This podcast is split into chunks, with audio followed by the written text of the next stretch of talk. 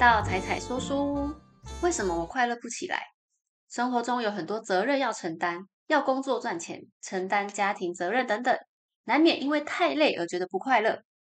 但会不会有时候，我们已经特别请假，想让自己好好放松了，却发现自己还是没有比较快乐呢？听到这里，先不要急着转台。快不快乐的话题听起来又是一个无解的大灾问。但是这本从内耗变心流，还真的为快不快乐找到了一个科学解释，而不只是想喂你心理鸡汤哦。作者杨明是复旦大学新闻学学士，在他研究生时期曾经陷入人生低潮，然后开始发展出心理学兴趣，研究起科学的快乐方法，并且从心流高手都在研究的最优体验心理学这本书中提取了精神伤的概念。他本人体验过低潮，又到复原，也在过程中发展出科学的快乐方法。这也是为什么他称自己是一名乐观的悲观主义者。如果你偶尔也有这种不快乐的感觉，好像对生活的事情渐渐无感，即便已经慢慢达成自己想要的外部条件，你设定好的目标，想要赚到的钱，或是已经达到想要的职位了，却还是感觉不到期望的那种愉悦感跟幸福感。那你可能就是精神伤太高了。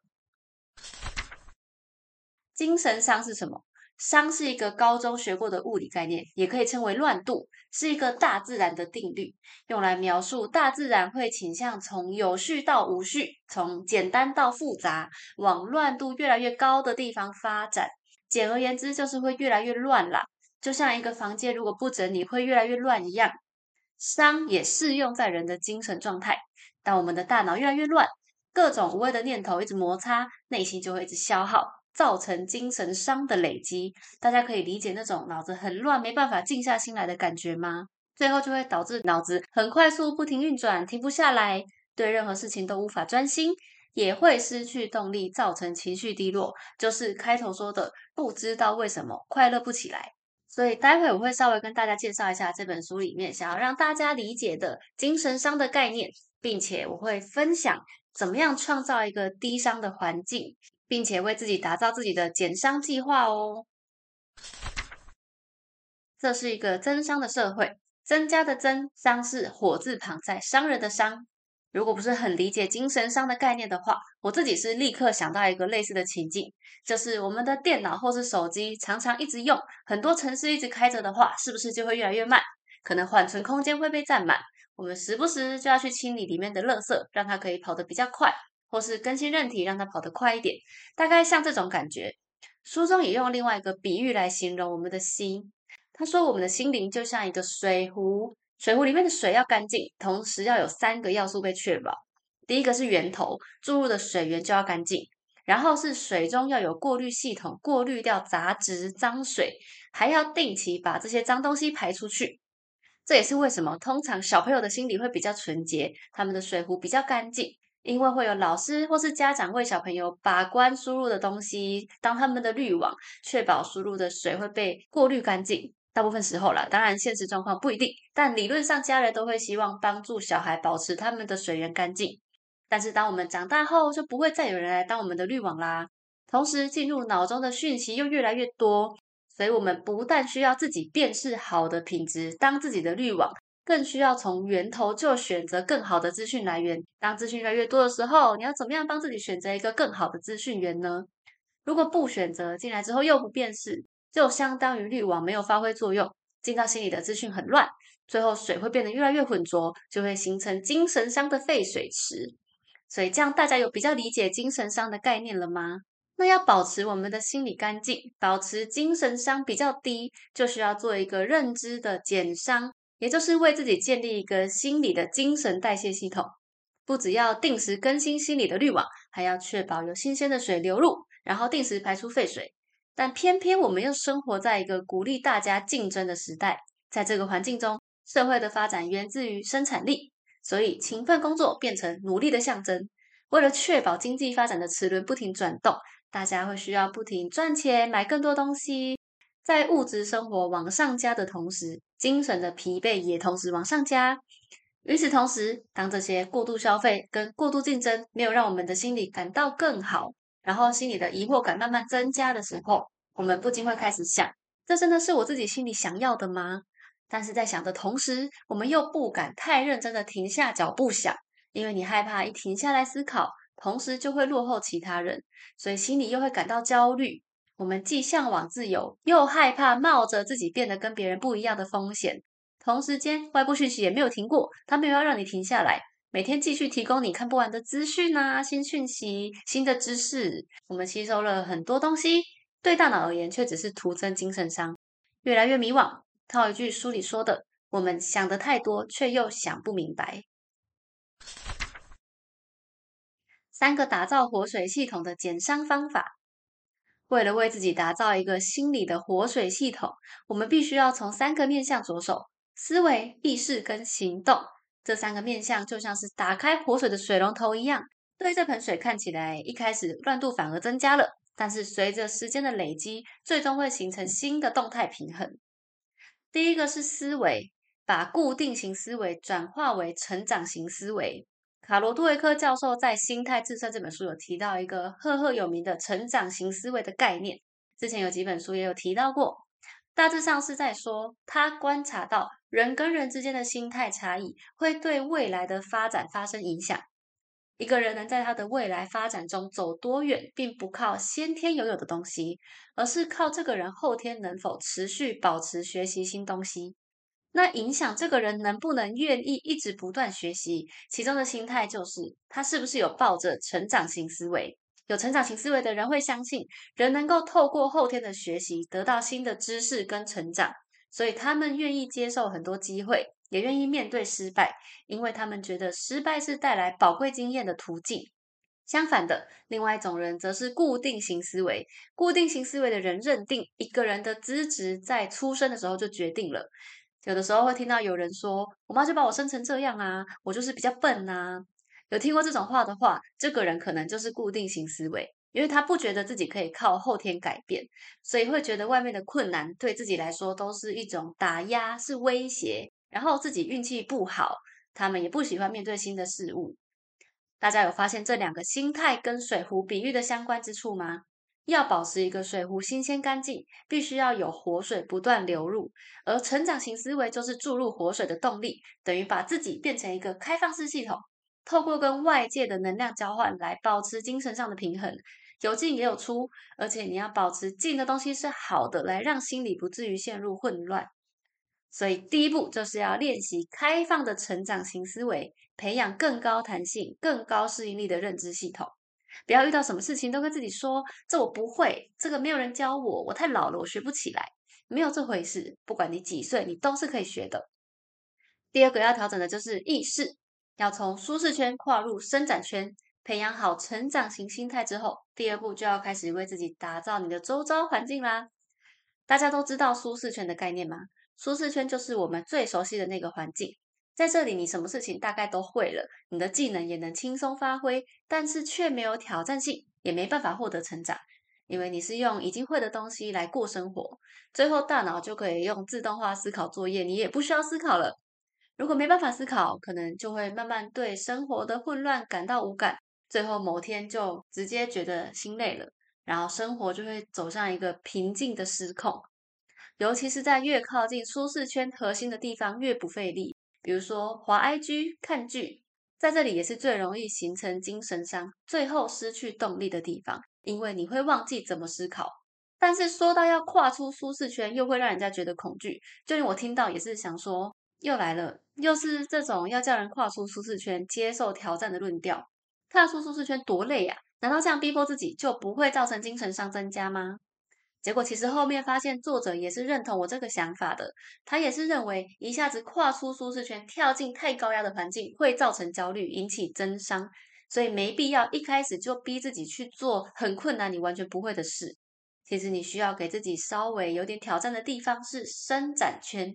伸展圈是位于舒适圈跟压力圈中间那个稍微有点不一样，但又不会让你无所适从，然后让你觉得好困难哦，我想放弃的这种地方。它其实是希望我们能够适时帮自己创造一点新的挑战，比如说你可以稍微挑战一点违心的东西，像是你可以去看你以前可能不会看的类型的书，或是出门的时候走一条全新的路线，这种你不会觉得很难，可是会有一点新鲜感，然后稍微探索自己，稍微思考，从中可以获得满足感啊、成就感。这种成长的快乐就能够压过失控的恐惧，也可以取代原本太过安逸的舒适感。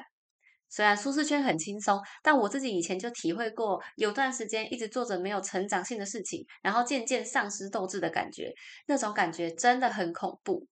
所以，当你开始过得太安逸的时候，就是要给自己危机感的时候，才不会最后已经无感了，就为时已晚了。第三个要调整的地方就是行动。从结果导向转化为过程导向，让你试一个新事物，或是尝试从事一件有成长性的事情，其实开始都不难，难就难在后面要怎么坚持下去。毕竟从事一件事情的时候，我们都以为它的效果图会是一个四十五度角往上走，你投入多少就成长多少的线性概念。但是事实往往长得跟四十五度角完全不一样，它通常会是维持一段很平稳，看起来几乎没有成长的水平线。只有当你坚持到累积足够能量的时候，才会一路往上冲。所以，当我们踏出舒适圈，并且维持成长型心态，却没有马上看到成果的时候，这种很缓慢的进度，常常会让很多人没有耐心坚持到临界点的发生，最后又回头去找你原本很熟悉的事情、很简单的事情做。这种看起来缺乏耐心，其实只是表象，真正的原因是。通常我们在行动开始之前，就会忍不住一直想要看一下自己距离结果还有多远。你可能已经在伸展圈做了很多的努力，结果没有发生，然后就觉得好灰心哦，我想放弃了，到底有没有用啊？那么简单调整这种想法的方法，就是从结果导向转变为过程导向。一旦我们想着结果，我们就会一直想要控制所有事情；但是如果专注在过程，则会让行动持续。就像小时候上学念书，虽然我们都觉得上课很烦，但是坚持下去之后，如果你有认真学习的话，不知不觉，哎，当你发现你好像听得懂英文电影在说什么了，你好像可以跟外国人对话了，成就感是不是就蛮大的呢？这也都是要感谢过去一直坚持下去的自己啊。所以大概就是像这种，偶尔不要去看结果，傻傻的学，傻傻的做，最后事情累积起来就爆发了。达成结果就只是顺便而已，重点是你很投入中间的过程。筛选好的能量流，为什么要筛选能量流？以前听过一种说法，说我们的大脑大概只开发了百分之十，还有很大一部分没有被用到。事实上，这完全是道听途说。透过核磁共振扫描大脑，就可以发现大脑的每个地方都被很有效率的使用着。不管你在做什么事，或是你没有做事情，其实大脑大部分的地方都是处于活跃状态。也就是说，大脑并不存在所谓闲置的时候，只是有时候你没有感觉到你接收到的很多讯息，那是因为大部分的环境讯息都被大脑过滤掉了。大脑为了把精力放在重要的事情上，会去忽略周遭的事情。比如说，你现在静下心来，你可能会发现，你其实一直忽略了时钟在走的声音，或是外面有车子在过，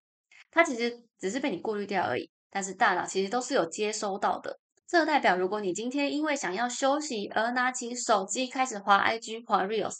对大脑来说，它不止没有在休息，它反而要更专心消耗你塞给它的东西，结果之后会觉得更累，甚至比你主动做一件事情更累。因为这时候你的大脑是被动接收讯息，就像在遛狗的时候被狗狗牵着跑一样。你要努力追赶狗狗，就像大脑为了追赶你塞给它的一则一则的资讯一样，它就会需要消耗更多的能量。既然大脑无时无刻都在运转，太多的讯息对大脑来说就会是一种负担，日积月累之下就会造成资讯越来越乱。那为了清除这些无效的资讯，大脑当然也有对应的机制，它会发展出一种突触修剪机制。大家可以想象，它就是在每天晚上会去清除不必要的资讯，把没有在用的 App 关掉之类的这种动作。而常常在用的、整天在想的，就会强化神经的连接。所以，如果我们吸收了太多不必要的东西、太多垃圾的话，一来它不止压迫大脑记重要的东西的空间，造成你记不住重要的事情；二来就是大脑需要更费力的修剪、突出、丢掉不用的东西。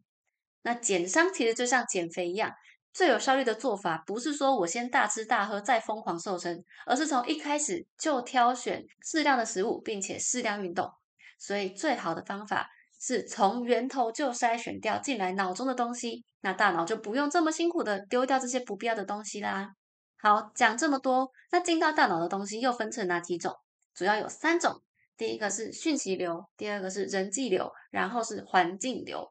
要为自己把关这三种能量流的品质，大脑才不用花很多能量再去删掉你今天吸收进来的垃圾东西，等于是最有效率的减伤。讯息流是对人类影响最大的一种能量流，偏偏我们几乎没有办法选择自己要接收什么讯息，你没办法控制朋友要跟你说什么，路上看到什么广告，手机跳出什么讯息，而且现代科技还结合了大数据技术，声称提供给你最适合你的讯息。这些看似很有用的讯息，实际上品质却很低，充满迷惑性，把人的认知一天一点的往下拉。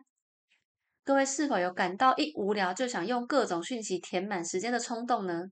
低品质的讯息容易拉低认知功能，而高品质的讯息反而需要更多时间消化。所以，就算高品质的讯息看太多，也是没办法全部内化的，反而会导致意识空间被塞满。现在就有很多人沉迷在看了很多干货的快感中，却好像什么都没有吸收，反而只让自己的精神超载。所以，一个理想的能量流模式是：你可以少量吸收一点娱乐性讯息，再加上少量的高品质讯息。重点是两个都不要太多，不要过量。你要滑滑 IG 放松，当然没有问题。生活上本来就需要正餐，也需要零食，可是不要美化自己的动机，说我在放松，我在找灵感，这就是不必要的。你就是稍微看一下，不要过量就好。高品质讯息的部分，就可以试着帮自己找几个你看了很习惯的固定资讯来源，或是 podcast 来源，然后适量吸收，吸收的好比看的多还要重要，养成一个单纯的好品质讯息源。接着就是人际流跟环境流两个可以一起看。有一种说法是，一个人花最多时间相处的五个人的生活品质，决定了这个人的人生品质，包括认知、财富、成就啊、心理素质等等。毕竟我们花了大部分的时间跟自己周遭环境的这些人、这些物品相处，稍微去接近一些优秀的人，其实是必要的。这边的接近优秀的人，并不是只要刻意去巴结厉害的人，而是稍微在自己可以接触的人里面，多跟低商值的人相处，然后同时你自己也努力成为一个低商值的人，你们自然就会合得来，然后你的环境就可以越来越干净，越来越没有那么多混乱存在，更主动的减伤活动。介绍完如何为自己打造一个低商环境，并养成一个更快乐的心态之后，接着这本书还花了一些篇幅分享最具体的行动，来让低商成为我们的日常。最具体的方法其实就是想办法为自己创造心流。心流是心理专家米哈里在观察很多投入生活的人的一些共同特质之后，归纳出的相同之处。包括他们在做一件事情的时候，能够非常专心，享受过程，而且几乎感觉不到时间的流逝。当下不但不会觉得累，还会觉得哇，时间也过太快了吧。如果能够常常感受到心流，想必一定很痛快、很满足。所以心流其实就是精神上最低的一种表现。科学家有做过一个快乐度测试，去研究人们在从事不同活动的时候，大脑分泌的多巴胺浓度高低，越高就代表越快乐。研究显示，心流甚至比热恋，或是最近有一些新闻在吸食某一种东西的时候的快乐还要多好多倍。除了多巴胺之外，大脑同时还会分泌血清素啊、催产素等等六种快乐激素。心流根本就是快乐的最高等级。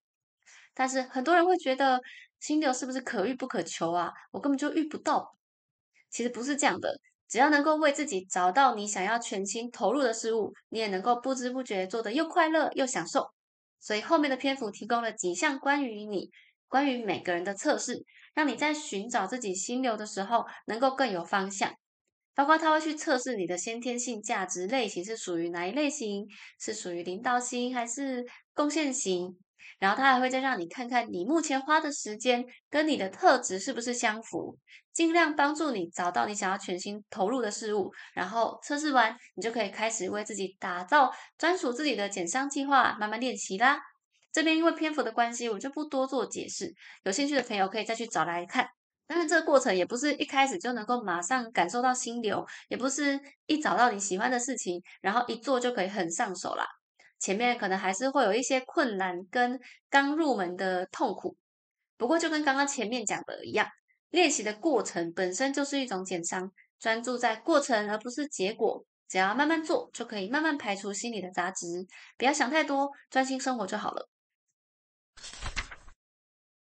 今天介绍的书名《从内耗变心流》，我本来会先想到的是组织中的内耗，就像之前讲过另外一本书叫做《内卷效应》一样，他是在说因为环境的过度竞争导致人们的过度消耗。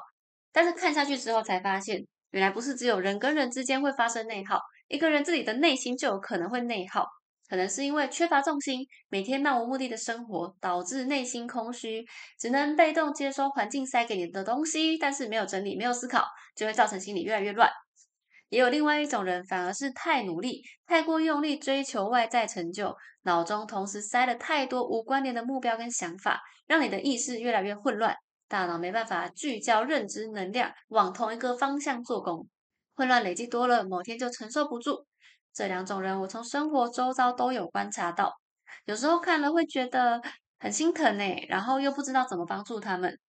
而且偶尔就连自己都会陷入内耗里。这时候，如果旁观者还来跟我说：“你就是缺乏目标啦，你就是想太多啦”，我觉得反而会让我更烦而已。其实没有什么帮助，这种事情其实就是只能自己想通而已。所以，如果你发现自己或亲朋好友最近过得不太好的话，你千万不要觉得有压力，然后不要急着要改变别人，因为压力只会让你或是你想要改变的人更烦而已。你可以怎么做呢？你可以拿出这个影片来看一下，然后提醒自己刚刚我分享给大家的东西，然后也分享给你的朋友，把它默默当成一个提醒，就不会压力这么大喽。谢谢各位听到这边，喜欢的话记得帮忙按赞、订阅、开启小铃铛，分享给你的好朋友。我们下次见喽，拜拜。